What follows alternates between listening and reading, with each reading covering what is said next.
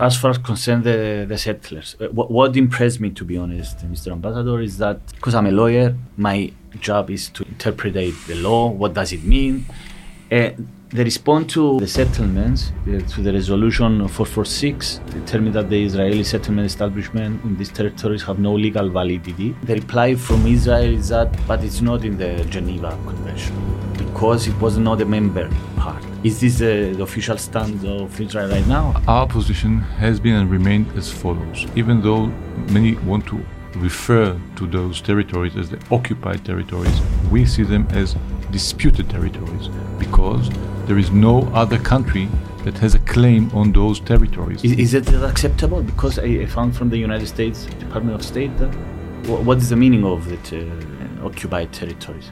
That's the American position, the American. about the Israeli position. Okay. Our position is are, these are disputed no. territories, okay. not occupied ones. Because if you remember correctly, in 1967, when we entered those, Jordan, it was it was under Jordan. After the war, after jo- the 60s. Jordan said we don't want anything to do with it yeah. anymore. Therefore, there is no other country that demands those territories, so it's disputed. Okay. This is how we see it. Now, I want to say something in addition to this. In the past, we shown that when there is real peace that we can discuss of, we showed that we can also remove settlements. It happens in Gaza, it happens in Egypt, it happened with even in the West Bank, it happened in the past.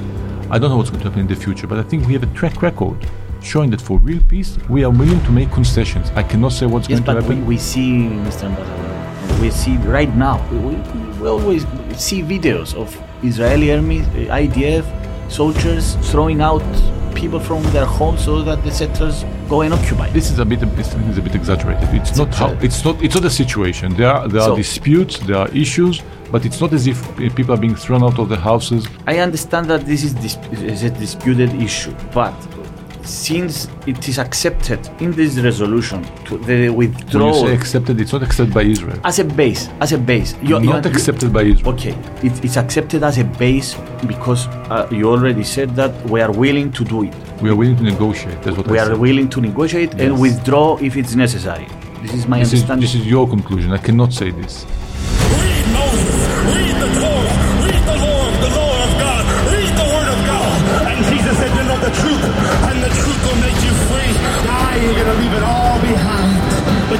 Rich with God. You're running out of time. My body's gonna die, but my spirit's alive. Lord, thank you very much for, for uh, coming uh, to our series Braveheart, called Braveheart. Good name. you are the second guest.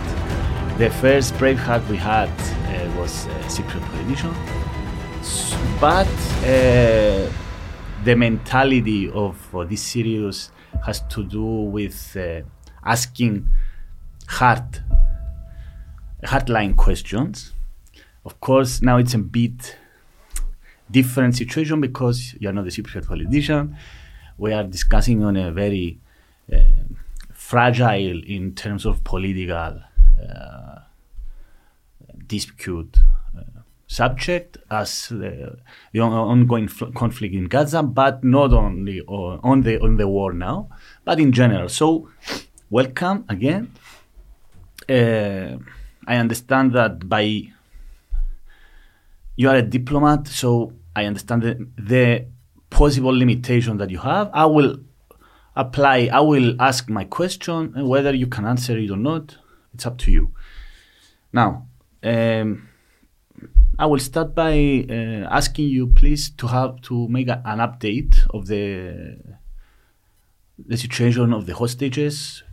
Hamas announced that there will not be any hostage release until the end of the total end, as I understand, of the uh, conflict. So, how where we stand now? First of all, good morning. Thank you very much for having me here. I hope I can justify the title of a brave heart. I'll, I'll do my best, and I will I, I, will cope with whatever question you you ask me, and I'll try to do my best in this regard. Um, we are in the we are 11 weeks since October 7th, which is a day that, that shook Israel and I think shook the entire world with this um, with this massacre, with those atrocities that we saw happening um, uh, against our civilian population, uh, with the murderous attack uh, with the killing of, of people, of, of men, women, children, babies, elder people, um, with the abuse, with the raping, with the mutilations, with the, and all of this is accompanied by by joy and happiness among many people in Gaza, unfortunately. And this was a this was a this was a trauma. There's no other word I can use but but a, but a trauma on a on a collective level, but also on a personal one, because it became very clear to anybody in Israel that the only reason that these people were massacred was because they were Israelis. It's not because they did something or they were doing something. It's only because you're an Israeli you can be you can be massacred to death. And this is a very um, a, a moving and emotional feeling to anybody. Uh, that the understanding that it, it, doesn't depend on who you are, what you do. The mere fact that you have a certain citizenship makes you a target. And as we saw, also not just Israelis were attacked. There are also some foreigners as well, from Thailand, from Nepal as well. And and this is this is for us what what is on our mind very much, and and this is what leads us in, in where we are right now. You asked speci- specifically about the hostages. So we have uh, 129 hostages still in the hands of uh, the Hamas terrorists. It was 240. So it was about 240 hostages. Yeah. Um, uh, about 110 were released, and we have now about 129. Um, uh, some of them are dead. We know this for sure. Um, we um, still are making a lot of effort to try to uh, release them, first of all, but also to try to get information about the situation we, we, are we are calling for the international community and for the Red Cross to to get access to them to make sure that they are alive, that they can that they're being fed, that they can get the, um, get treatment or, or, medicine that they need. Um, unfortunately, we've been hearing from the uh, hostages that were released some very difficult stories about the the way that they were treated by uh, by Hamas um, and we also saw some of the footage that was released by Hamas of hostages, and we see they are all losing weight. We have seen that they are not in good condition, and we understand that they are going through different kind of um, of abuse, either physical or, or emotional one. Uh, it's very difficult to be in such a situation for 11 weeks. Yeah. Uh, this continues to be a major, major uh, goal of this war for us. For us, this is one of the main three goals of the war: yeah. is the release of all of our hostages. Uh, among them, we still have 17 women and two children, um, which is which is a war crime, which is mm. a crime against humanity. This is a situation. Uh, I, unfortunately, I don't have more information about this. Okay. But we would like very much to see this happening. We are willing to go into a, into a, a further negotiation about their release. Ah, so this is very important. So you are willing to go into negotiations? Very much so. We said it very cl- clearly. It's Hamas that refuses to go into negotiation. He wants the, the he wants uh, first of all the war to be over uh, before he negotiates. We are willing, like we did before, to discuss uh, f- uh, days of pause, days in which we will we will not be engaged in in, uh, in uh, military action the, to allow this kind of uh, release to happen. We said this before. We continue saying this. We'll have to wait and see what's going on. So I guess already there are negotiations going on. Uh, who is the mediator? Because I, I read some articles that uh, maybe Qatar is uh, somehow uh, like a mediator. Even Turkey, despite the the fact.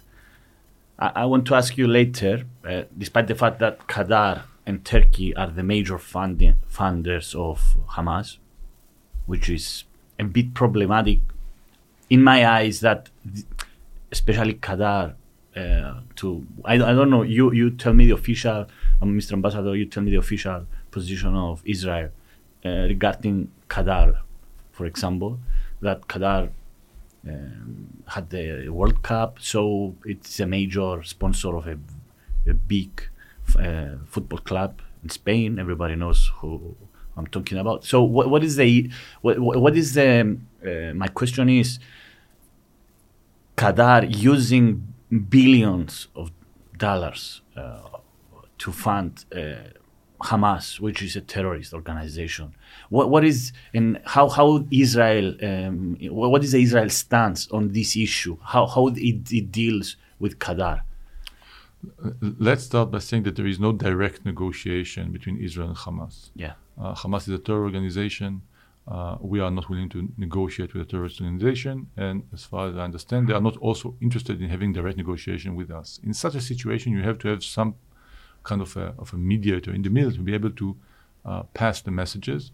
And you know, this is reality. You have to have somebody who is capable of reaching and having this kind of communication with the other side. And we know what are the countries, what are the what are the players who are capable of reaching Hamas you mentioned some of them.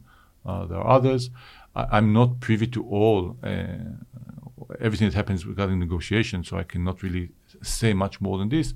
But yes, Qatar is, is, is one name that was very much predominant in this in this respect, and they uh, were involved, and we saw that there was some uh, success in the in the previous, you know, end of November. We had uh, one week of pause in which we were able mm. to get uh, those 110. So already took hostages. place a negotiation through these this, and this happened through mediators, which was which was Qatar. At the moment, you know, it's it's a very delicate situation. Uh, there are um, everything has a meaning. Who yeah. approaches first? Who is not approaching? What is the reaction? And also from Hamas side, we need to remember that this is this is they actually have different kind of leadership. They have the leadership in Gaza, the leadership outside of Gaza, yeah. many of them are in Qatar not necessarily. Who, who is in charge, according to your sources? Who is in charge of what? This is the question. Yes. Who, who decide whether it's going to? Because I, I read recently, recently I mean one month ago, so one month after the uh, the, the, terrorist uh, uh hit on uh, the 7th of October, uh, they are ready to negotiate. That was an announcement. Ready to negotiate about what? uh, about the, the ceasefire 1st mm-hmm. and um, in general. So who who make the decision? Are, are, are the leaders that they are posting videos through Dubai or through luxury hotels in Turkey or whatever uh, country hosted them? Who is in charge in reality in in, in Gaza? Is there any uh, who, who is the military commander, for example, to give if you can. Yes, yes. It, oh, it, it, what the easiest part to say is who is in control in Gaza. Yeah. In Gaza, in control is the local leadership.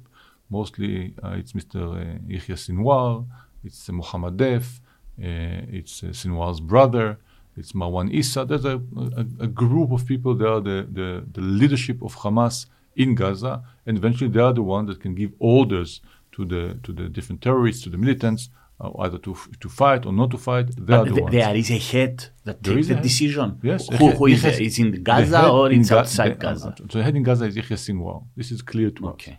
They have leadership also outside of Gaza. Who, who will take it's, the decision to to make a deal with Israel, for example?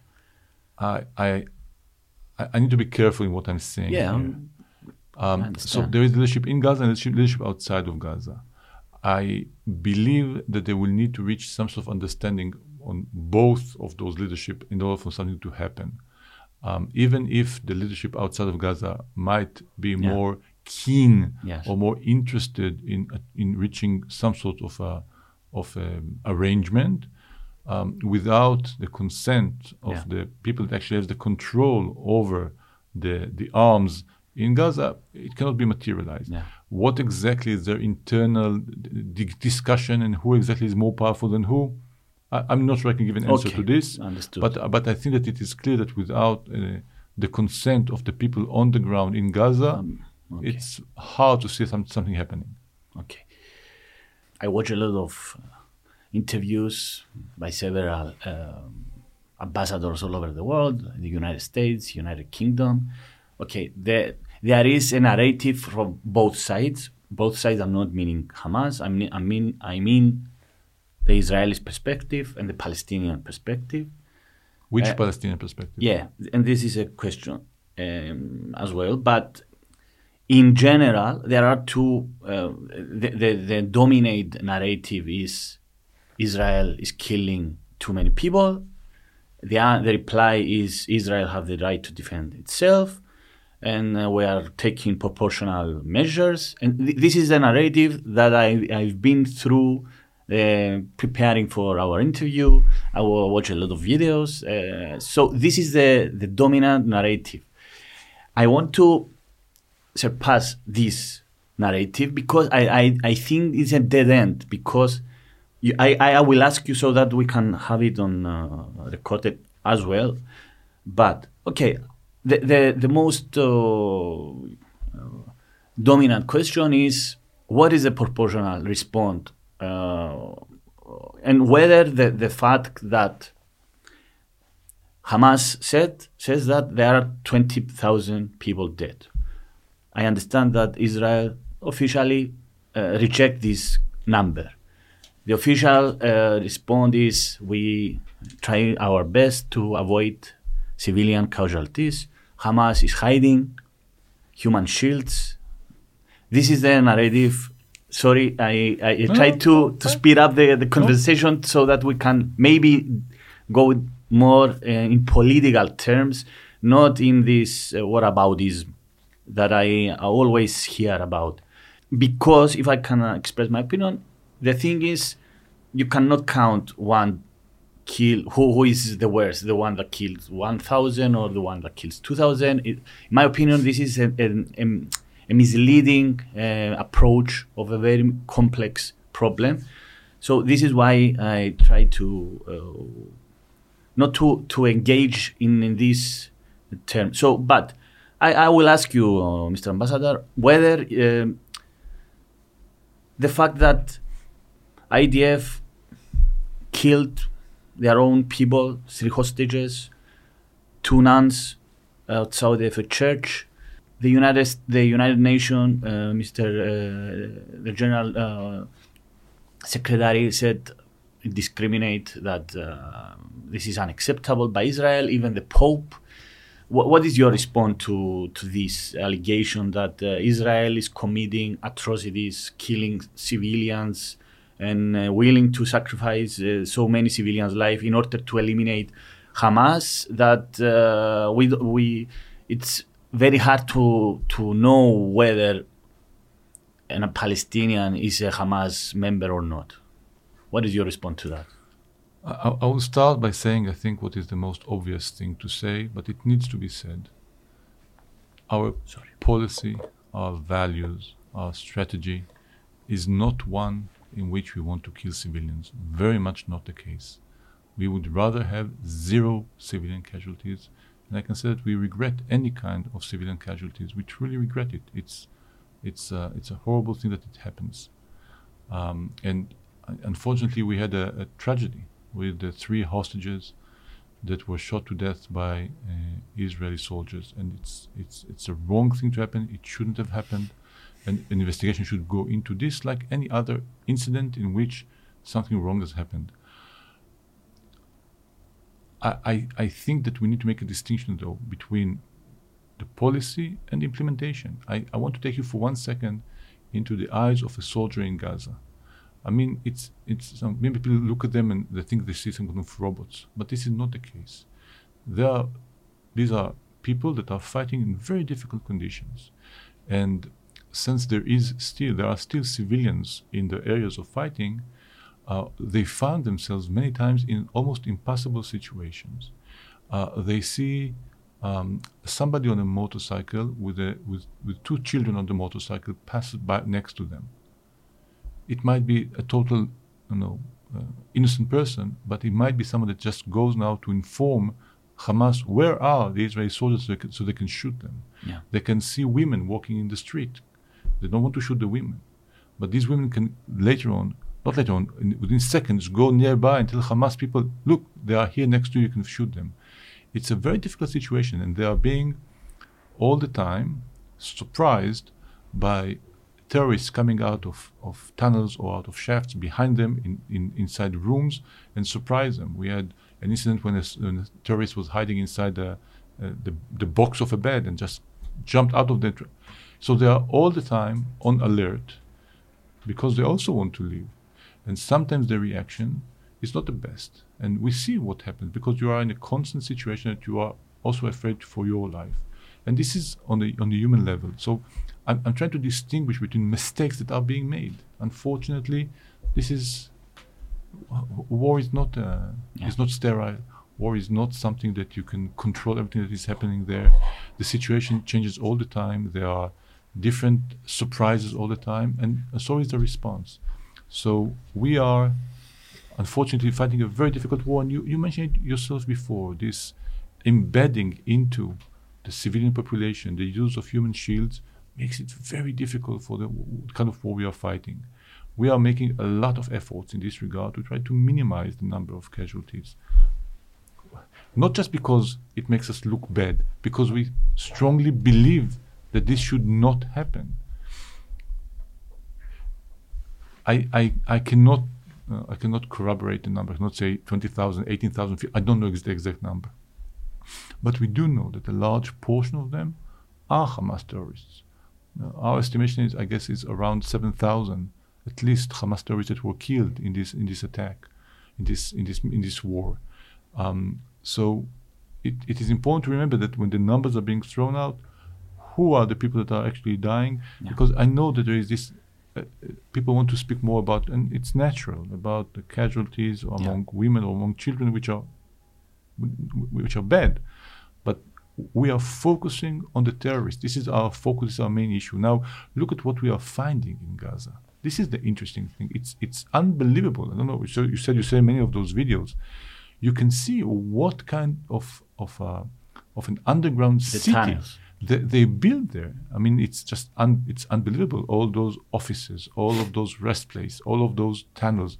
You saw this huge tunnel that was found recently that you can you can pass a, a truck through. Think of what was happening for the last 16 years in Gaza. It's this is the thing. The world was trying to send in humanitarian assistance to Gaza, Yeah. cement, pipelines.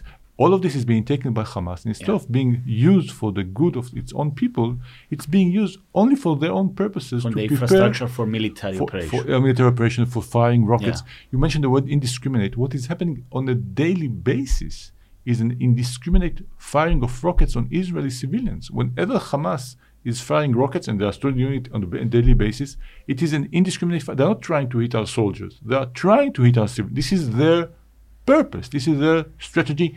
These are their values, and this is the enemy we need to fight. So we are doing, I think, within a very complicated and very difficult situation, we are doing our best.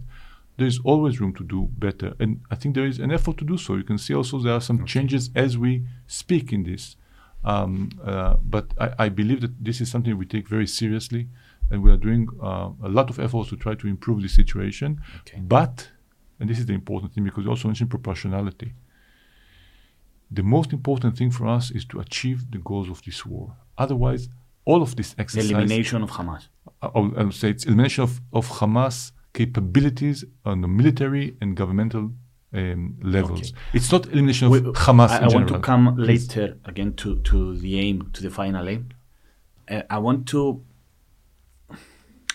made uh, I want to make a question regarding a more complex question. Everybody knows that Israel is one. Uh, it's, it's very advanced in terms of technology, and everybody knows. I think that uh, Israel is one of the most advanced as concerns intelligence. Mossad is very well known, and so it was a very very strange thing to many people what happened on the 7th of October how is it possible many people ask that the most advanced especially in the region the most advanced um, military um, in terms of technology to not firstly not have any intelligence that this is going to happen? Because as it seems that was an operation planned way before right? So the fact that there was this scale of uh, operation in so many people infiltrate the, the, the borders and kill so many people. And the israeli army took so many hours to come. So this how, how is it possible that that, that they took the the intelligence of israel by surprise? What what what, what is the reason uh, and I will, I will add uh, to this. The fact that Netanyahu, who is in, on trial on corruption, he was on trial back in the 90s, late 90s. He was for the last 13 years, I think, prime minister. He was a foreign affairs uh, minister. He's on trial right now on corruptions. I, I repeat it because in Cyprus we have similar, not like this, of course, issues, meaning that when you have corruption, you put your own people in critical, crucial uh, places uh, that maybe are not so capable of handling this kind of uh, situation. Was that the, the what happened on the 7th of October? Was because of the lack of people in charge to to do whatever was necessary to avoid this kind of uh, uh, massacre? I think that the question that you are asking about how did this happen on Yes. October 7th is a question that every Israeli asks himself as well. This is uh, something that shocked all of us, surprised all of us, was contrary to the way we were uh, thinking or feeling regarding the situation. Um, and it, of course, adds to our sense of trauma. Um, uh, the, the full investigation into what happened will take place after the war. In the meanwhile, something starts to um, to to to float, and there's some more information coming out. Um, I can tell you what is my understanding. It's it's not that I have any kind of formal answer, but my understanding what happened on the intelligence level is as follows. Intelligence is about gathering of information, then analyzing it, giving it value, trying to assess the importance of it and, and the imminence of a threat because of this. And there, there are always, at any given moment, there are plenty of, of signals, of information, of data flowing into a system. Therefore, if you go back now and you look at what were the signals and what was the information, what was the data we had before October 7th, I'm sure you can find, uh, For example, sorry to interrupt you. please. Egypt officials said that they warned. I don't know if this is correct. You can tell me whether it's not. The the Egypt uh, intelligence warned Israel, and but they didn't take it seriously. Is this a fact or not?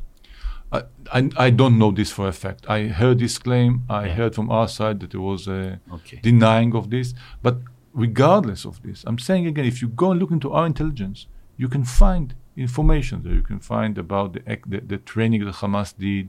You can find information about, it's mine, I'm sorry. Ah, sorry. You can find information about what Hamas was training to planning to do. You can find you can find information out there. But what happens?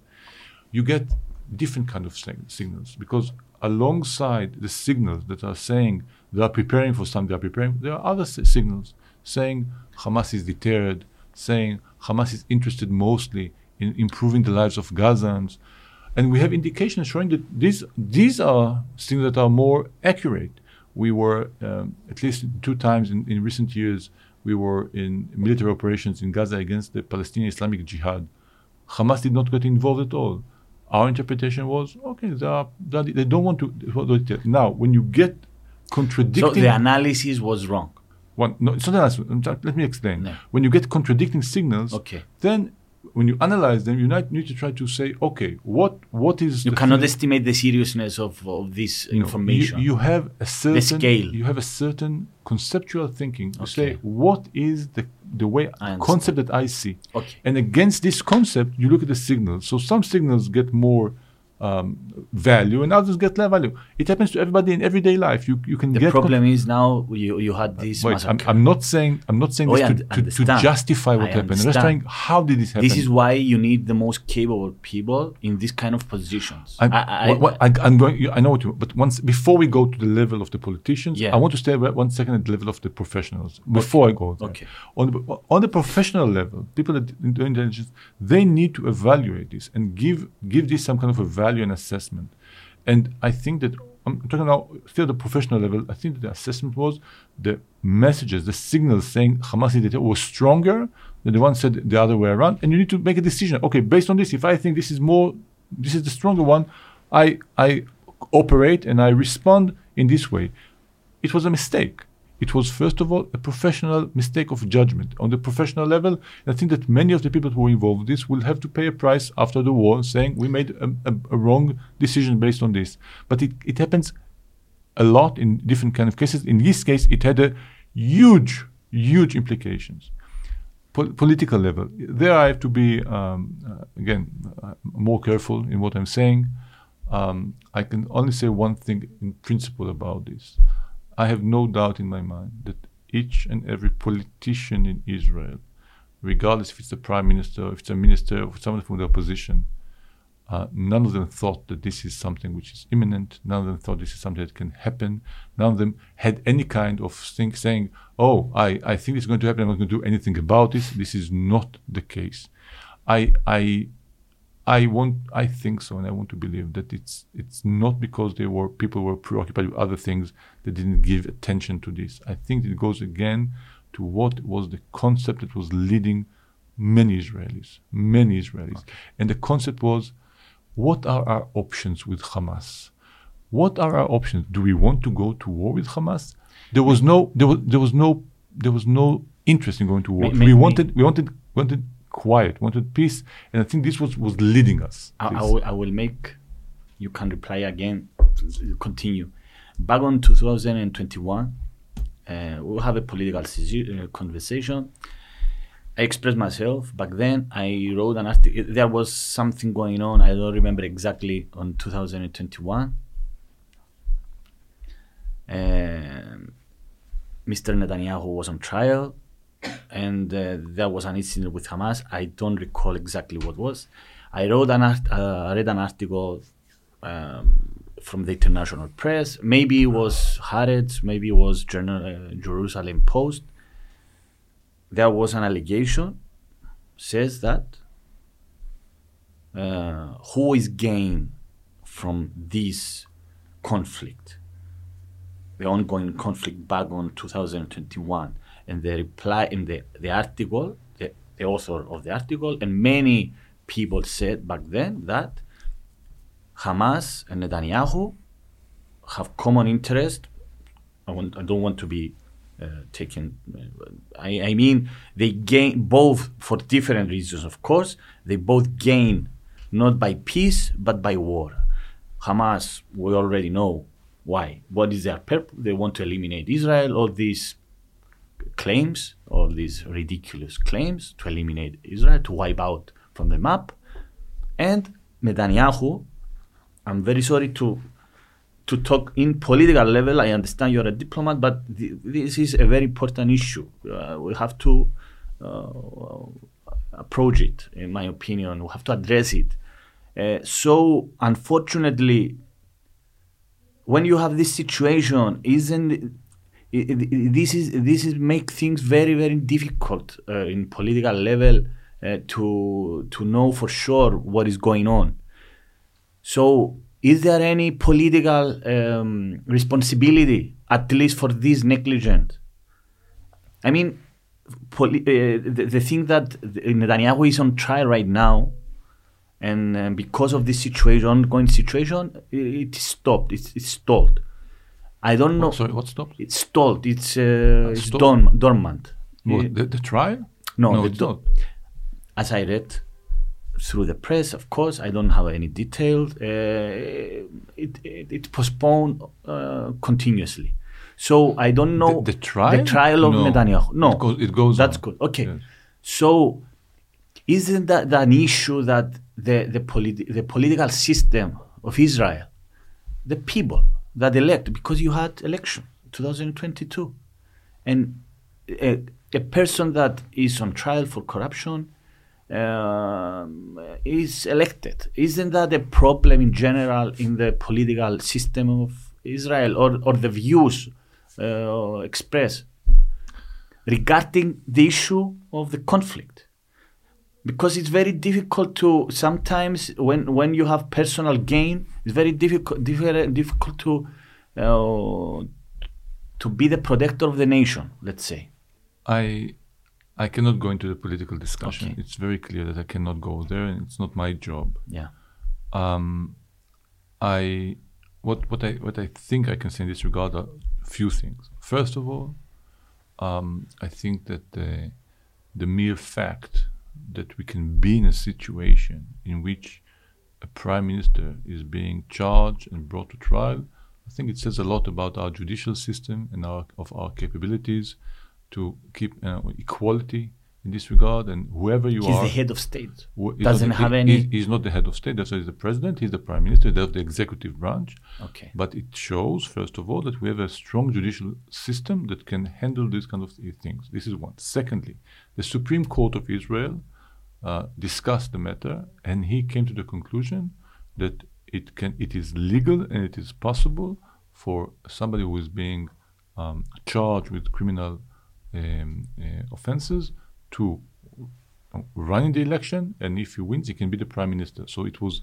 tested within Because he's court. considered to be innocent until he's convicted. This is what the court decided. By the way, there's a difference here because the court was not allowing ministers to do the same. You cannot be you cannot be on a criminal case, a criminal court in To in- be appointed as and minister. you cannot be if, even if you were appointed, you have to leave your position. But the court said it's different with the prime minister. So because was- he's elected? no, because also ministers are elected in our case. No, it's because he's the prime minister. It's, it's a different Okay. situation. This is what the court has. I want to know the, Court, the reasoning. I don't know. this is what the Supreme Court has decided. Okay. So, um, so this this is one thing in the, in, in in in this regard, and the second thing is, um, I have no doubt in my mind, and, and and this is based on many statements I've heard from the prime minister, that he would never, in any under any circumstances, would sacrifice or jeopardize or compromise on the security of Israel because of any issue.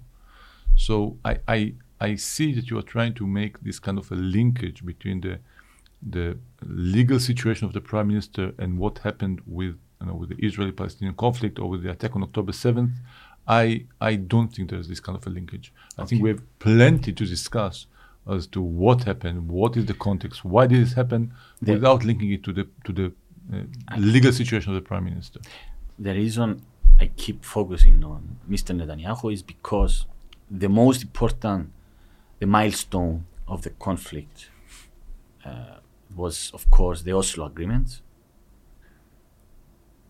Uh, the late Rabin, a huge personality, made the the step, the huge step with Arafat that created the Palestinian Authority. That was, of course, a very, very big step towards the peace. Unfortunately, Mr. Rabin was assassinated by uh, far right zealots. I don't know how we can. And unfortunately, I have to come back to this. Mr. Netanyahu uh, was there are there are articles here from the Labour Party and for officials accuse Netanyahu about led up to Rabin assassina- assassination. Labour chief Rabin was assassinated with the Netanyahu Corporation. I understand that you're a diplomat. You cannot enter to this discussion. I don't know. You you you have to decide. But for me, uh, the fact that Netanyahu um, rejected this milestone of Oslo agreements was elected immediately after that. And you have a person, you have a politician that in the most important times, whether when you could resolve or maybe start to resolving finally this bloody uh, conflict, and uh, it, it, his approach was that I, I, I don't know uh, this is why I'm very suspicious. I don't know whether, um, and the, the fact that the system, as I understand the, the, the electoral system, it is a coalition. So uh, I think that the, the first the first party was 32 percent. The the centrist, the I don't, I don't remember exactly the name of the party, and Mr. Netanyahu's Likud was seven uh, second, 70 percent. So and they, they made a coalition with the far right that they reject. They want they don't want peace. So isn't that a problematic situation Look, s- t- for the future? Because I, I in my my uh, when we started the conversation, my my position is I don't want to stuck into these no, never-ending things that uh, accounting bodies. This is fine. lead anywhere. So isn't that a problematic situation? How how you can uh, made make a peace agreement when you have uh, this coalition, for example? He- Here's what's happening now. Yeah. You took three dots, connected them, and said, "Here's the line." But um, there are so many other dots that you, you Okay. are not looking at. So we need to put some some kind of order into things and context, and then we can uh, refer to your question. First of all, Yeah. When Mr. Netanyahu was elected in 1996, Yeah. after Rabin was assassinated, he accepted the Oslo Accords. He continued to follow them. Not only this, he negotiated with Arafat. They reached the Wye Plantation Agreement. course, they reached yeah. an agreement on Hebron.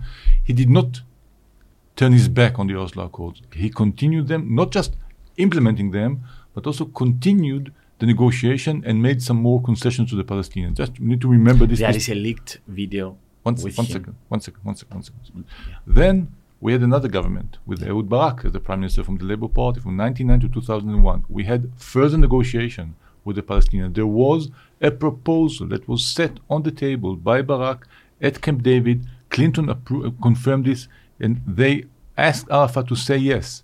Arafat refused to say yes. So again, you, you're, you're, I'm not saying is you're, you're looking at it says, oh, it's because Israel. No, no, It's- I'm not- one I'm second, not second, suggesting second, that, Mr. second. Ambassador. No, one second. It- The context, the, the, the implication of what you said was, Yes. we have a, we, there's a problem with the When I will have the, the Palestinian embassy, I will But- but- set him this. and- but. I, I have to answer because we, I'm not accusing Israel for not we accepting. We were very much pushing Yeah. for peace. This was Barak. The response of Arafat was not just refusing for this, was also go to the second intifada and blowing up people in Israel. Yes, but We- we- Ariel Sharon took people. I, I was studying there. I was a student there. I remember I read it in the, in the papers. I remember it clearly. Mm-hmm. Ariel Sharon propagate my. This is my language. No, no, I'm very. so- Let, let me ask you, what Oh, is the what is the provocation Uh, by uh, somebody oh, no, no, going no, to the please, Temple Please Mount? let me. I understand. I listen. Maybe I used the wrong term No, it's okay. because back then I was thinking maybe differently. But I understand this. What what does provocation to go to a building? Okay, I and I totally understand that this is not a provocation in terms of uh, common sense. Okay, I and I totally understand it. The problem is that Ariel Sharon back then knew exactly what was going to happen. I mean, he pro he tried to provocate. Thi- This is thi- this is that that was my my understanding back then. Okay, when I was a student, uh, uh, my ideology back then was maybe a bit different. This is how I I, pre- I perceived this as a fact. So, and the second Intifada, uh, came up came out of um, Mr. Sharon, the late Sharon, who later became a prime minister. Uh, and we know Mr. Sharon, he was found guilty for the Sabra and Shatila uh, massacre. So it's not, you have to see the things, in my opinion, in a context. The Palestinians perceive it like they perceive it. I, I don't, of course, I cannot justify if I may have an opinion on that, but maybe that was the, the aim. I don't know. Th- This is why I'm, I'm, I'm trying to understand because there is no uh, we in Cyprus who have a, a similar problem but have nothing to do with what is going on in Gaza. There is no apart from the the occupation uh, or, the conflict between we had um, until 1974 it has nothing to do what the Israel people or the Palestinian people have right now. But uh, we are in a similar situation, so we have to move forward. So I, I try to understand whether there is um, uh, the willing, the willingness of the politician first and the people to to make steps. This is why I refer to Ariel So- Sharon. so this is why I said that it's a provocation. That was how it was perceived. Let's try to again, Yeah. because we, we got a bit. Okay. Let's try to We bring it together. yeah. Because the, the initial question was, as far as I can understand, look, Netanyahu from Yeah. 1996 until now actually didn't want, never wanted peace, and he did whatever he can not to achieve peace. And you have a you have a government that does want peace. Or at least he wasn't is- he wasn't willing to find a compromise.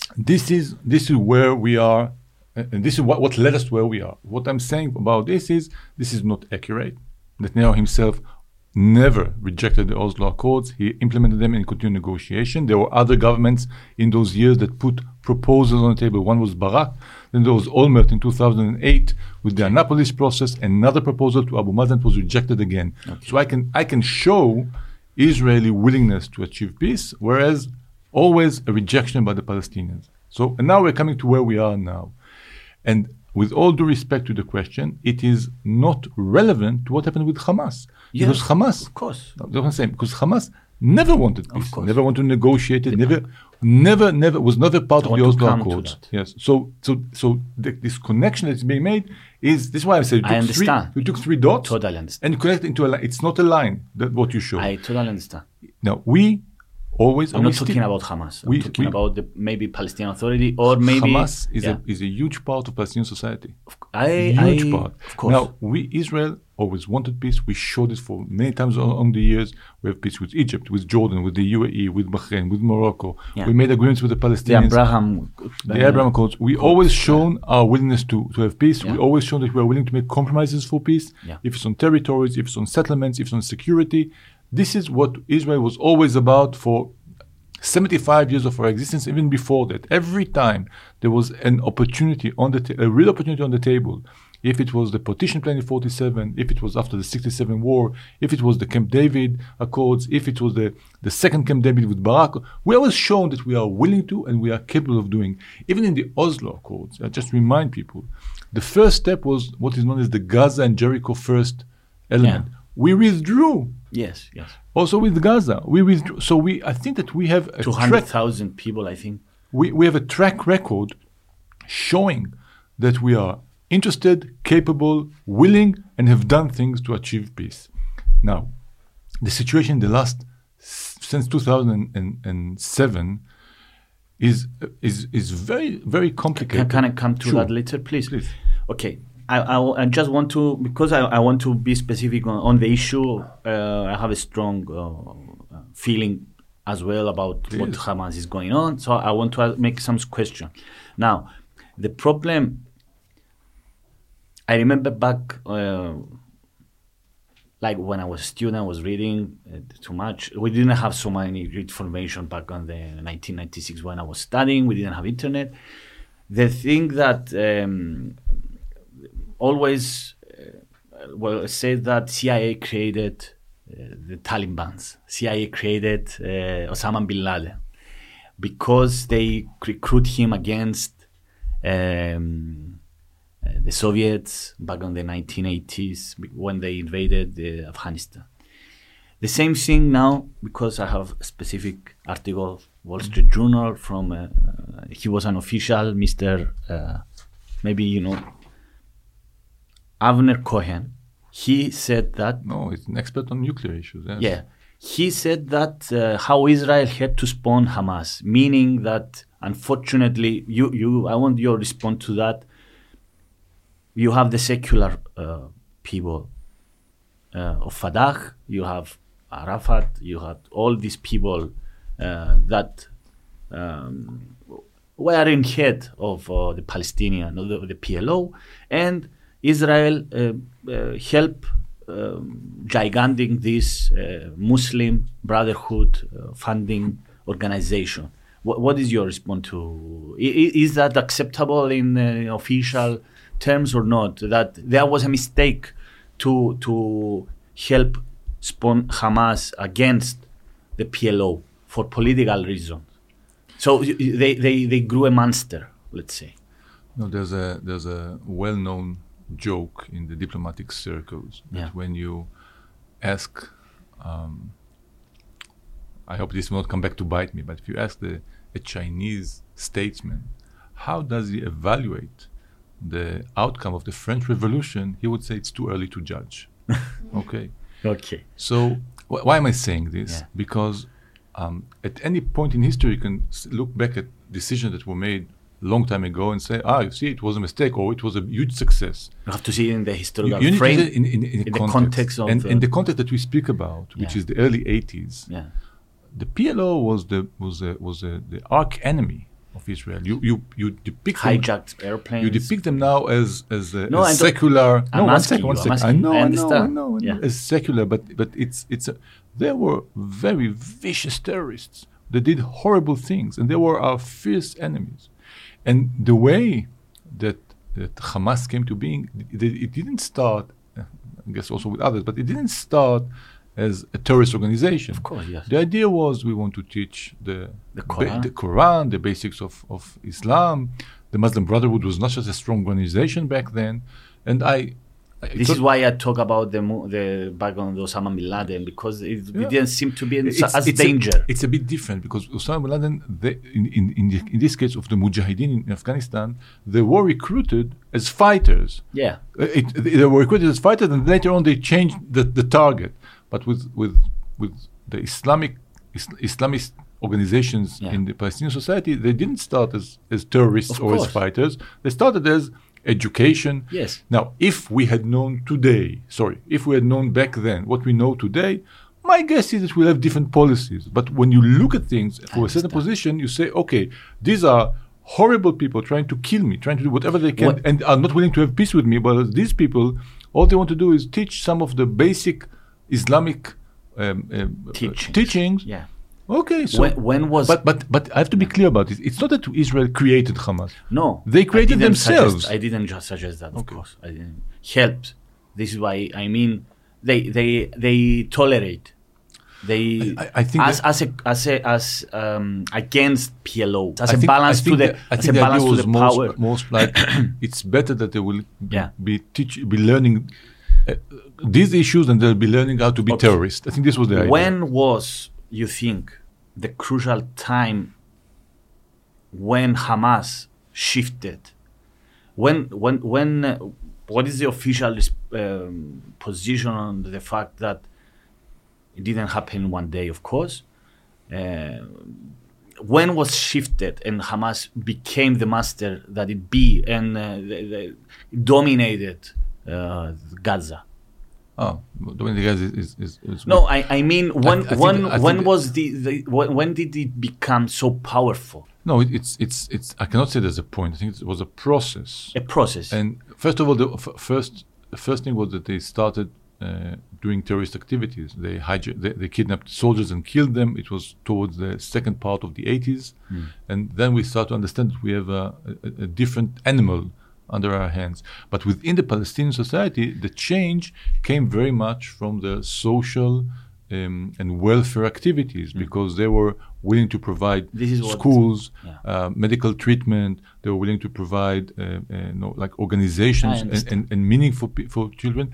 And the, the other thing is, I think that uh, uh, during the 90s, they were seen as less corrupted than Yeah. the Palestinian Authority. That- that- So the people were. No, I, I, I can tell you. No, I have a, I have a friend that uh, he used to hire. Um, um, labor um, laborers from, Yeah, from yeah. Gaza working for him, not religious, Yeah. not fanatics, nothing. And the, the elections of 2006, that Hamas won the election, they came to work and they told him, We voted Hamas. He said, Why did you do this? Because you are not religious. It's not. They said, Yes, but they are is- less corrupt. This is the only alternative way because the other ones don't really care about us. Yeah. Hamas is, became popular for two reasons. One, it's social and, and, and welfare activities, and the fact that the was Palestinian already Authority. funding by Qatar and Turkey. Or I don't think back this? then. I don't think it was. No. Ba- I don't. I So don't think, so but I don't actually it got out of hand because of the election. got out of hand. say? Got out of hand Indicated if it was in hand of somebody and then got out of hand. But it's not the case. Yeah. It's it's a it's a it's a indigenous. Uh, independent organization that has its own strategies and its own uh, willingness to do to do things, they became uh, quite powerful, and they were so powerful that in 2007 they had a coup d'état against the yeah. Palestinian Authority Yeah. in Gaza, killing their own people and taking control over Gaza. But it was a process. I cannot say it like it was one day in a, a flip of a button. As far as concerned the, the fact that there was no election since then, and there was a bloody uh, uh, conflict between Fatah, uh, Hamas, etc. Are there any uh, independence as far as concern Israel? Because as I understand, the United Nations uh, RWA, I think is I, I I heard an official saying that they don't trust the, as a source because they are mainly Palestinians. I don't know whether it's correct or not. Yes, UNRWA, So- UNRWA uh, most of the employees of UNRWA so, are Palestinians. so yes. because at the uh, when when we started our conversation, Mr. Ambassador, you said that there are uh, people of the United Nations in the in the in the Gaza Strip right now. I don't remember saying this, but if you say No, so. no, no, no. Um, maybe I'm Okay. remember. I'm not remember. Okay. So uh, What- are there any people in the, of the United Nations? Of course, there are UN organizations operating in Gaza. So of course. these people are uh, are um, are not Palestinians. You, you do you have any I- I'll try to information about that? I'll try to explain. The leadership of UNRWA, uh, Yeah. which there are few people, most of them are not Palestinians. The vast majority of employees of UNRWA are Palestinians. I don't know exact numbers, but over 90% Okay. are Palestinians living in Gaza. That's the situation. This is how it is. But Yes. I, what, what is why? What is the context of the, of the question? No, I, I mean that the fact that there are sources out uh, when you use um, uh, a source, in in my view, you, you have to know that is independence. UNRWA is not really independent. yeah, this is what I'm, what I'm asking. This is what I'm asking, Mr. Ambassador. I mean, I, can we uh, can we trust these kind of sources, uh, even if they, they have the label of the United Nations on? Uh, I, I think that the, the, the point here is trying to make a distinction between labels, between titles and and and The reality. and, and substance. Yeah. Of course, the title is UN organization, but the substance is much more complicated. This I'm not saying. Look, I have to be very accurate. I'm not saying that everything that UNRWA says is a lie. That's not what I'm saying. What I'm saying is that we need to be very much aware of the situation on the ground.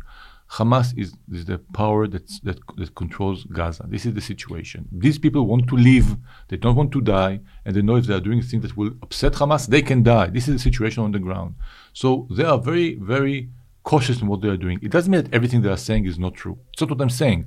But they will not necessarily tell you the whole truth or eh, sometimes even the truth itself because it might be very damaging for them. And we know that Hamas is taking advantage of them. We know that they are using UNRWA's schools and UNRWA's facilities for their own uses.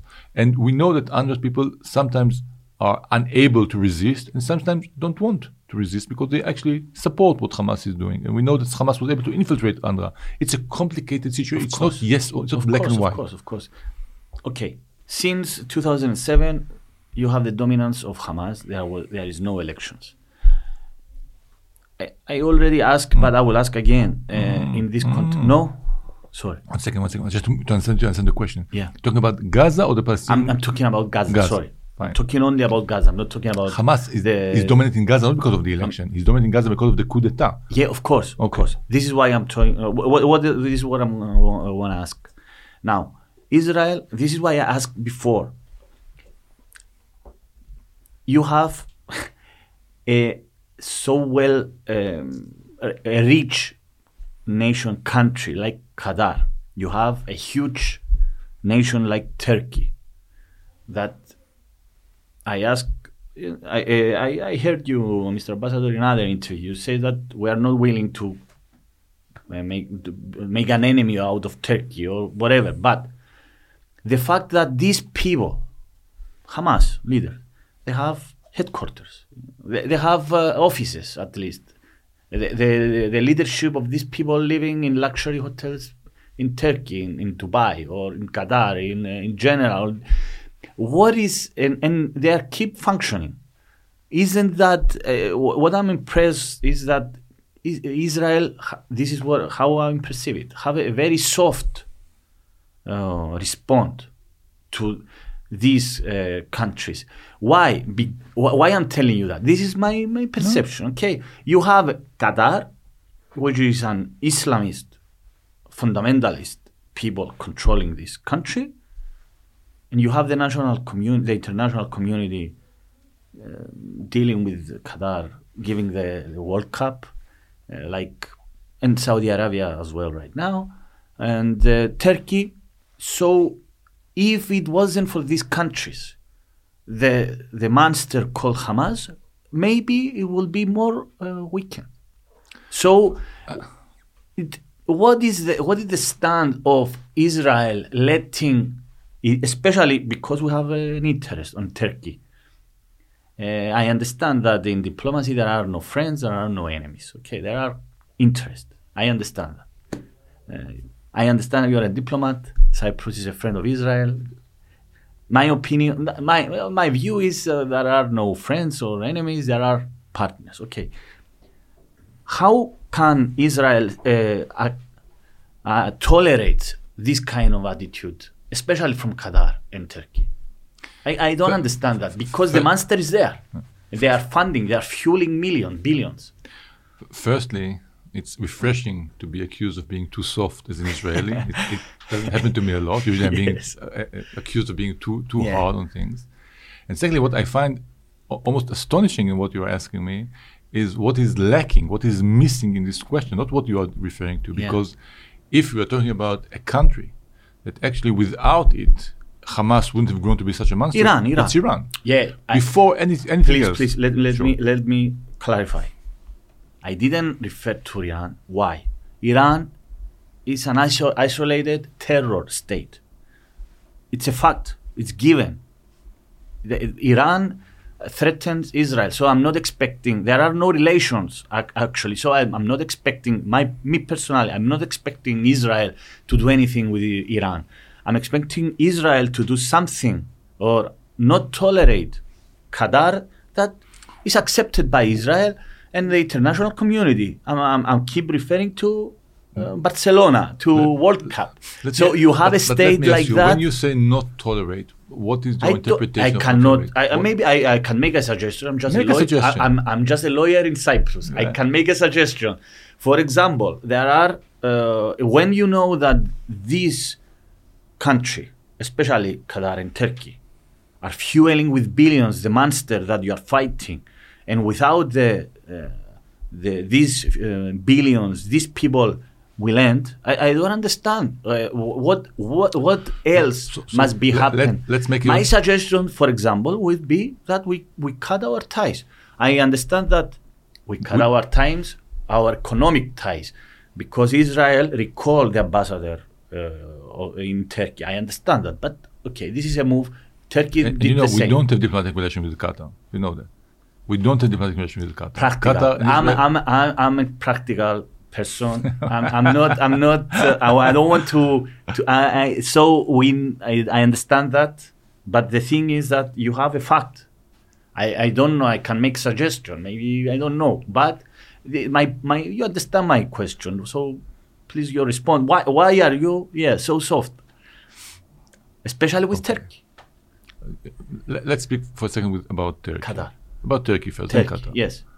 um, you know, when we were in this, we, we were we were never happy with the relations of, of Turkey with Hamas, and we, we expressed our views on this very clearly to the Turks. And when we had this process of trying to improve relations with was a Turkish initiative, the number one issue on the agenda for us was the issue of how they treat Hamas, and there were some changes made because of this.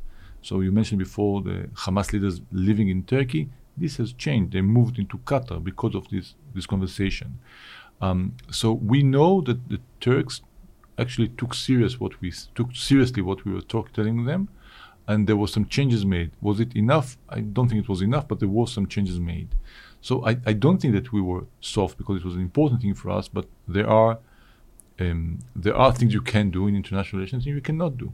Since we are not going into a war with any other country, it's not our aim at all, and we don't want to turn other countries to be our enemies. There is you, you need to play in the, in this area, which is complicated. Of it's course. not easy, but I think that we were very clear in our messages on this issue to Turkey. As for Qatar, Qatar doesn't have a relation with Israel. We don't have diplomatic relation with Qatar, um, and Qatar is playing its own game in the international arena and causes, um, I would say, causes um, dilemmas to many countries much bigger than Israel. Uh, look at the United States and its relations It's with Qatar. shown. It, I think We don't is- see that. I think it is shown. I think it is clear that there is there are dilemmas. There are questions that you need to try to evaluate. What what do you do with it? Do you how much you and and I think that many countries are actually finding the same the same dilemmas, and so did we. Um, I think that, and, and I'm going to the issue of the funding. I think that um, we were in a situation that we knew that the money is needed for Gaza, not for Hamas, for Gaza to build houses and hospitals and, and to make sure there, there are there's, there's water pipelines and other things and you have to pay salaries to the officials of the Palestinian Authority still operating in Gaza. And if money doesn't go into Gaza and doesn't go to these people, you can find yourself in a very difficult situation. So again, it's a it's a dilemma that you have to face as as, a, as Israel. So the policy towards Turkey and Qatar will not change. I, I can't I can't say this. I'm, I'm not making a policy, and I think that you that with Turkey for sure. I think you can see that at the moment th- there is a change. The moment, as the foreign minister said, we are reevaluating our relationship with Turkey, and I think that we'll need to go back to this Okay, after the Turkey war is playing over. games as well. Of course, we know that. All, all Okay. countries play games. we all have, as I said, we all have interests. Yes, yes, yes. Um, but as I said before, I think I think the basic line The- is that we, we, we are unhappy with many of the things that Turkey is doing. We are not interested in turning this into a into a relation of, of, of enemies. Okay. It's not easy. It's a complicated the situation. reason I'm asking, as a person watching that, what is going on now? So many killings, thousands of people suffering. How? Wh- what is the plan of, let's say, read to to de-radicalize uh, the Palestinians for let's say from this death cult as uh, you you call it. I agree um, in a great uh, extent with this the death cult. What how how how we, how you gonna stop? What what is what is Israel, Israel plans of? Uh, isn't is, is there a plan to approach the, the people of Palestine, the, especially in the Gaza uh, Strip, to to radicalize these people? How, how how is it going to happen when you have an ongoing killings? I I don't want to enter whether it's proportional. I, uh, we have how, what is the plan? I, I I cannot see any light in the end of the tunnel. I don't know what is the plan to uh, deri- because you need people to have a peace agreement, right? You need people to throw away Hamas, the, this monster that was created. I I get that. So, is there any plan to find people willing to go against Hamas? Because on Twitter, for example, I follow uh, many, many I, I follow Palestinians that are like, uh, let's say, normal people, meaning that they want to live normally with the family. They don't want to to be ma- a martyr. How how what is what is Israel official Israel is doing to approach these people? I, I think um, I think I, I agree with you on the need to de-radicalize. I am not so certain that it is Israel's role. Okay, On- I'm, I'm asking you, what do you think? Sorry. I'm answering. I mean, even from the very from the very basic um, aspect of it, whatever we will say, whatever we will try to do, will be accepted by the Palestinian society negatively. If we say, "Oh, Mustafa, you are the best person to lead the Palestinians because you are moderate," this means one thing: Mustafa will never lead the Palestinians because nobody wants to Yeah. hear from us who is the leader. So, I think that your question that you are raising is an important one. Uh, I don't think that we have a leading role in this. I think we might have some sort of a supporting role. It's up to the Palestinian society. It's up to, I think, two, two elements. One is the Palestinian society itself. And I think the Palestinian society needs to do this kind of a soul searching about where did the road they've been taking so far land them? Is this making the situation better along the years? Saying no, no, no, no all the time, attacking us, suffering the, the consequences is this makes the life better do they want to continue down this road and i, I think that there's not enough soul searching done on the palestinian, palestinian uh, society's uh, part and also i think it's also a role of the international community which is not being seen as negatively by the palestinian population as israel does to support this and also have some sort of demands from the palestinians because i think that to a certain extent the palestinian sorry the international community because Palestinians are being seen as only as victims all the time, is too soft with them by their demands of change in the Palestinian society. And I think there's a role for the international community to play here, demanding th- from them things, demanding them, and, and conditioning uh, to rise up against Hamas. I'm, I'm not asking to, um, but but let's say that let's say Israel takes care of, of of eliminating Hamas, and then we create a new situation. But to build it from there, I think that it, it has to become together with conditioning of what needs to happen, like the demilitarizing of Gaza. Uh, so the construction of Gaza can be done in a different way, and the international community has a role here. And sometimes it seems that they are too busy telling us why we are so wrong instead of telling the Palestinians what they should do differently. So I think there is a role to be played here which goes way beyond our role, and I think our role is eventually limited because we are being seen by the Palestinians as a cause of their suffering. So they will not be willing to listen for, for, for from Okay. us. So, is there any time frame? What do you think? How long is going to take? I understand that nobody knows, but what is the plan after the war? I mean, there, there is no. My opinion. I don't know. You you have to tell us the official stand. There is no. You you said it yourself when you talk with uh, another interview with Christoforos. Uh, uh, you said that the idea of Hamas cannot be eliminated, like the Nazis, as you said. It was very very uh, good point that you you had a totalitarian regime, the Nazi Germany, a few years ago. They ex- they were exterminated, were defeated, all the Nazi. But the idea, the far left idea, the, the Nazi, of course, stayed. But we, we see the development through the years. I hope maybe we will see that uh, in the Middle East as well, especially in Palestine. But you cannot eliminate uh, totally. The, I, I mean the persons, the personnel of all these people, the terrorists that are, are member. What what is, what is the plan after that? After that distraction? Because unfortunately there is a distraction there. So what, what is the plan uh, exactly? Uh, there will be there will be an incubation even for some time of military operation. I mean, uh, a military occupation. There will be an, an international uh, mm, military uh, power there. Wh- wh- what is the plan, or if there is any plan? There are a few things that I can say uh, for certain, and some other things I can only guess. What I can say for certain is that for us, after the war, we want to see Gaza without Hamas and without Israel. We don't want to stay there. We don't want to occupy Gaza. We don't want to govern Gaza. We want to go back and stay out of Gaza and, and not be governing Gaza. Having said that, we understand that for the security of Israel, we will have to have some sort of a security outreach there as well to make sure that what Hamas is telling us, that October 7th massacre is going to repeat itself again and again and again, wouldn't happen. So it will have to have some kind of security implications for us of how we are, how we are putting or putting in place our forces To al- secure that this will never support- happen again. Yes.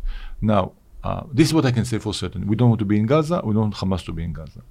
Other than this, it's I don't have a, a, a- a you know, some kind of of a certainty of what's going to happen. Um, I think that it is wise to look into this and and and hope is a strong word here, and hope that there will be some sort of a Palestinian self-governance there, which is different than the one we see at the moment, which is not corrupted, which is which is efficient, which is effective. How to reach it, I don't have a good answer, but but I'm I'm listening. I'm listening to what others are saying because again, I'm not sure that we have the leading role here. Is there any proposal, for example? Not that I'm aware of, but I'm least I'm hearing. I'm hearing what President Biden is saying about a revitalized Palestinian Authority, and I'm hearing what the Emiratis are saying about some sort of a renewed Palestinian Authority. So I'm hearing what the international community is talking about. That there is, there is a need of a change in the Palestinian leadership that will be um, um, that will be able to lead the Palestinians to a different future. I cannot say that th- there is a plan in the sense of I can tell you one, two, three, four, five, six, and again, I'm not sure that we are the one need to come up with this plan. But I think that, th- that this is a direction we should look into it. How the Palestinians are able to govern themselves under a, a government which is which is a solid one, which is acceptable, uh, with the support of the international community, which is not focused on the destruction of Israel, but it's focused on how we can actually live in coexistence and peace in the future. Okay, Mr. Ambassador, some question as far as concerning some resolutions. Um, as I understand, the main the, there are many disagreements, of course, with the Palestinians, not only with the Palestinians. As far as concerned the resolution two four two, uh, what does it mean? With withdrawal of all the territories, or with the French uh, text or the English text. So now we are many many years after 1967. What how what is the official stance of uh, thi- there is a- this resolution? Of course, it was re. Uh, I I don't know how to say it. It, it is it is one of the most crucial uh, resolutions uh, as far as concerned the the, the conflict, right? So, what what is the what what what what does it mean? What is the official stand now? Call for the withdrawal of Israel armed forces from territories occupied, West Bank, East Jerusalem, and Gaza. What what does it mean for the, for Israel right now? Uh, I don't have the full text in front of me, but if I'm not mistaken, it also speaks about direct negotiation between Israel and its enemies. Yeah, Therefore, I think that we were we were we, we said in the past. We it will be as a package. we, we the- said it in the past. solu- we said in the yeah. past. We implemented this many times with the Egyptians, with the Jordanians, and with the Palestinians, and we are always willing to go back to a negotiation with a with a Palestinian partner uh, to try to find the way for peace. I'm not going to tell you what's going to be the outcome of this negotiation. Yeah. Uh, what I can say is that we are willing to negotiate as we were in the past. Uh, we, our hands is also always stretched out in peace, and we would be willing to go back to negotiation. That's the, that's what I can say at the moment. And as far as concern the, the settlers, uh, what, what impressed me, to be honest, Mr. Ambassador, is that because I'm a lawyer, my job is to uh, interpret the law. What does it mean? Uh, the response to to the settlements, uh, to the resolution 446, that uh, determined that the Israeli settlement establishment in these territories have no legal validity. And the, an- the reply from Israel is that, but it's not in the Geneva Convention because it was not a member part. Is this uh, the official stand of Israel right now? Again, Our position has been and remained as follows. Even though many want to refer to those territories as the occupied territories, we see them as disputed territories because there is no other country that has a claim on those territories. is, is it acceptable? Because I, I found from the United States Department of State that wha- what is the meaning of the uh, occupied territories? That's the American position. The Talking about the Israeli position. Okay. Our position is these are, these are disputed territories, not occupied ones. Because if you remember correctly, in 1967, when we entered those, it was it was under Jordan. After the war, after Jo- the 60 Jordan said we don't want anything to do with it Yeah. anymore. Therefore, Okay. there is no other country that demands those territories. So it's disputed. This is how we see it. Now I want to say something in addition to this Yeah. in the past we shown we showed that when there is real peace that we can dis- dis- discuss of we showed that we can also remove settlements it happens in gaza it happens in egypt it happened with even in the west bank it happened in the past i don't know what's going to happen in the future but i think we have a track record showing that for real peace we are willing to make concessions i cannot say what's Yes, going to but we, happen we see, Mr. Ambassador, we see right now, we, we, we, we always see videos of Israeli army, uh, IDF soldiers uh, throwing out people from their homes so that the settlers uh, go and occupy them.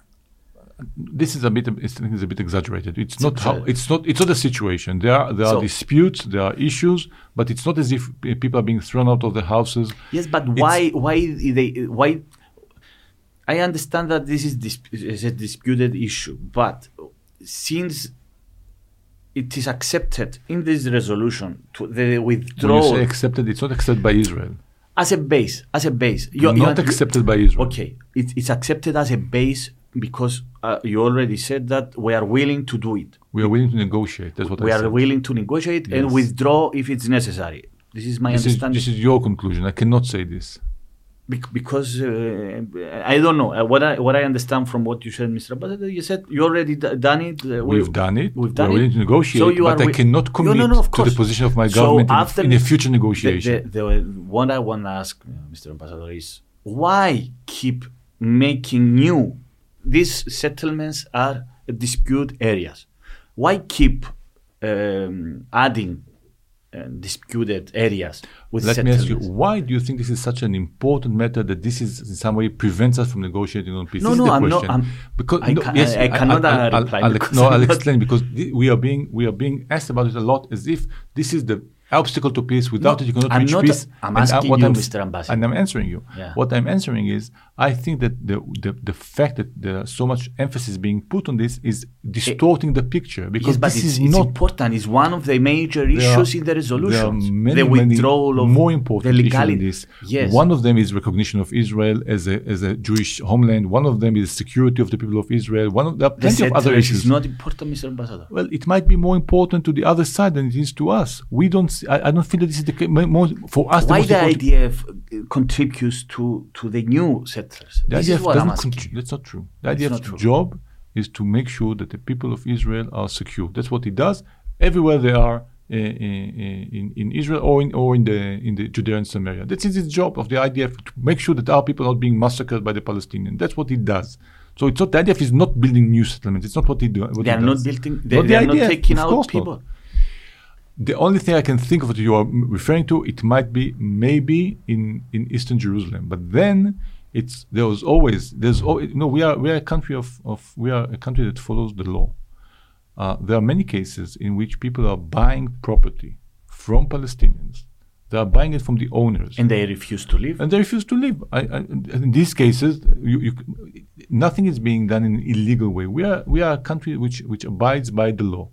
It might not be seen very nice on on, on television, but this is the reality. This is how it how things are.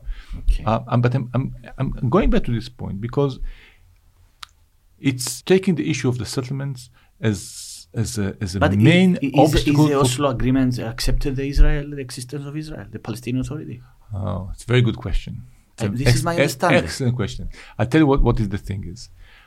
The PLO, not Hamas, the PLO, when Yes, it's- the official uh, the PLO, representative when they of signed the agreement, they recognized the existence of Israel. But not the que- state of Israel. the existence of the state of Israel. state of state of Israel exists. That's uh, what they claim. But, but what they are what they are not willing to recognize is that the state of Israel is the homeland of the Jewish people. Why this is important? Because at the same time, the Palestinians continue to call for what they call the right of return, because they want to have their own Palestinian state in Judea and Samaria and in Gaza. And they want the right of return for the refugees to go where? To the Palestinian homeland? No. They want to go back to where Yes, is but Israel. legally, And once once they this do this, happen legally.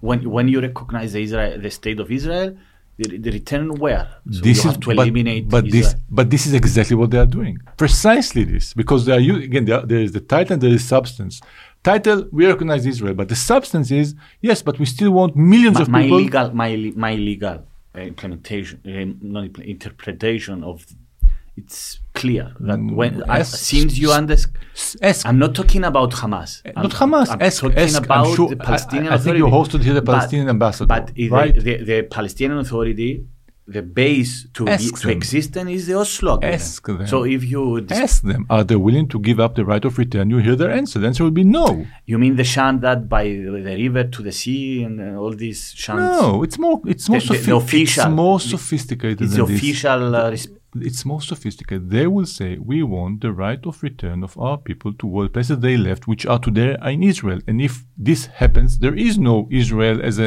as a Jewish homeland. It doesn't exist. But, and, and this contradiction, they are never, they don't have, don't, they don't give answers to this contradiction, but it exists. The contradiction between recognizing Israel as a state and the right of return, which actually negates Israel as the homeland of the Jewish people. with respect, Please? uh, my my I'm a I'm a lawyer from Cyprus. I'm not, I'm no diplomat. I'm not uh, interna- My my understanding of the Oslo Agreement, since it was accepted by the Palestinian Authority, the existence of the state of Israel, it means that even I understand. It means what? It means that the, the, there is a state of Israel uh, functioning according to the Yes. constitution. That's no, it. no, we have no constitution. I think it's yes. I think it's a far fetched uh, conclusion to say that we don't uh, reject the, the, the right to return. I I think this is a very uh, far fetched It's not far-fetched. conclusion. It's exactly- because but it's the- since, it's the since you accept the state of But- Israel, but it's, a Palestinian. it's done, it's, a- finished. it's not done and finished. It's a Palestinian mindset. For them, it's this is exactly the point. It's not done yes, and but finished. it's For them, contradiction. it exactly. It's a contradiction. but Precisely it's the a point. legal document, uh, Mr. Abbas. So what? Uh, you cannot uh, uh, either you you refer it so that you have the authority to agree to have an agreement No. that among the Palestinian Authority. Let, let- or, let- let or me walk you. Let me walk you through it once, one more time. Yeah. Israel exists.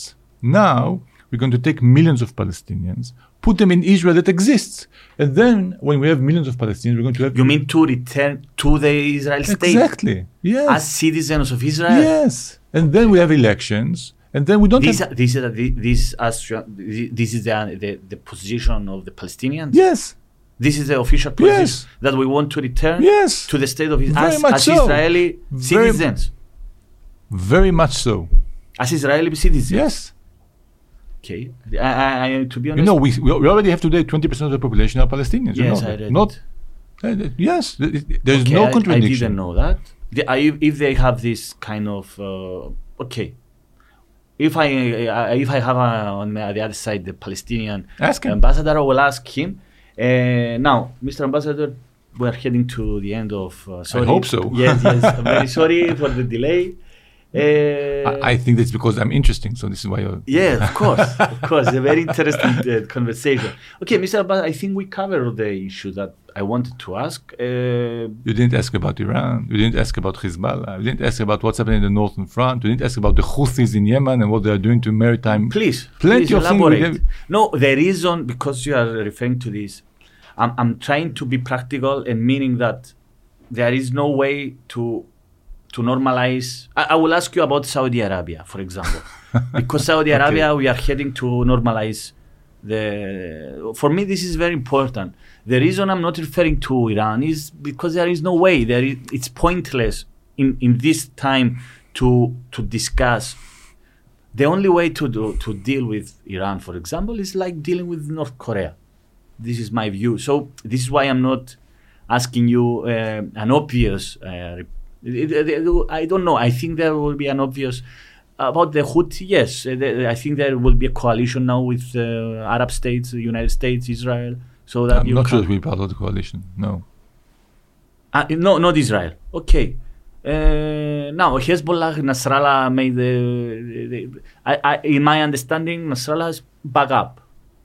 I don't know. What do you mean by backup? Uh, he didn't uh, enter the the the, con- the the conflict. Okay. So let, let me say let me say Please, please, a few quick things. yes, Let's yes, start yes. with the northern front for, of Israel and what happened Yeah. with Hezbollah. Okay.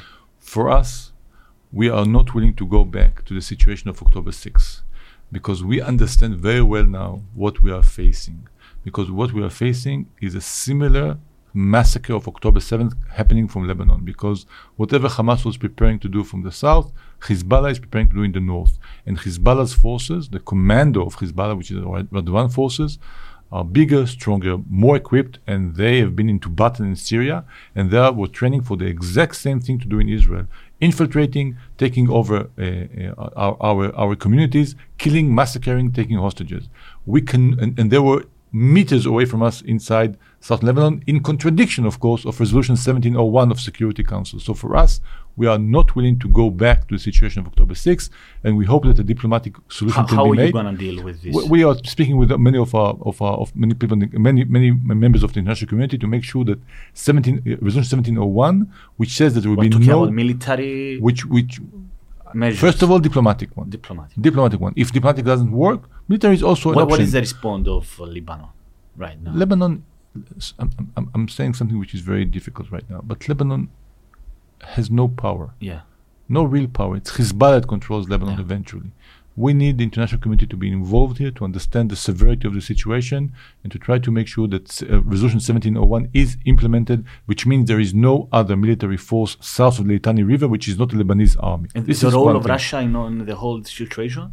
Sorry, the, the role of Russia regarding, for example, Assad uh, in Syria. I don't know uh, Iran. Now they have their ties. What, what is the, the role of Russia in all this situation right now? Not positive. I, I cannot say more than this. I'll leave it there. Okay, Uh, they can do they can do a better job in this regard. but you have you have relationship with yeah, Russia. yeah, You yeah. are- we you speak are- with them. are They know our position. We know their position. We have, we have conversation. We, we continue to have rela- uh, relation with Russia, and we understand. We we we s- we send messages back and forth, and we speak with each other. Uh, this is about Hezbollah. About the Houthis, I don't have much to add. It's it's a threat to international maritime trade that needs to be dealt with, and as you said, the international community is taking steps in this regard. But the head of this, the head of the octopus, eventually is Iran. Yeah. And even though you say North Korea, this is not the situation on the Yeah, ground yeah, right now, and there is a need for the international community to do also more on the Iranian threat, which is a global threat, not only for Israel. It's a threat, as we can For see everywhere. Look what happens also in the Ukraine in this regard. What Yeah. they are doing, it's a it's a huge threat. Saudi Arabia. Um, I strongly believe that the same interests that were there before what happened on October 7th, that brought us closer and closer to normalization, continue to exist. And I'm hopeful that once the war is over, we can go back to have discussions and hopefully normalize also relations with Saudi Arabia and with other Arab countries. This is our goal. We want eventually to be living in this region with our neighbors in peace. Thank you very much, uh, Mr. Ambassador, for your presence here. Thank you very much. Thank you. It's a pleasure.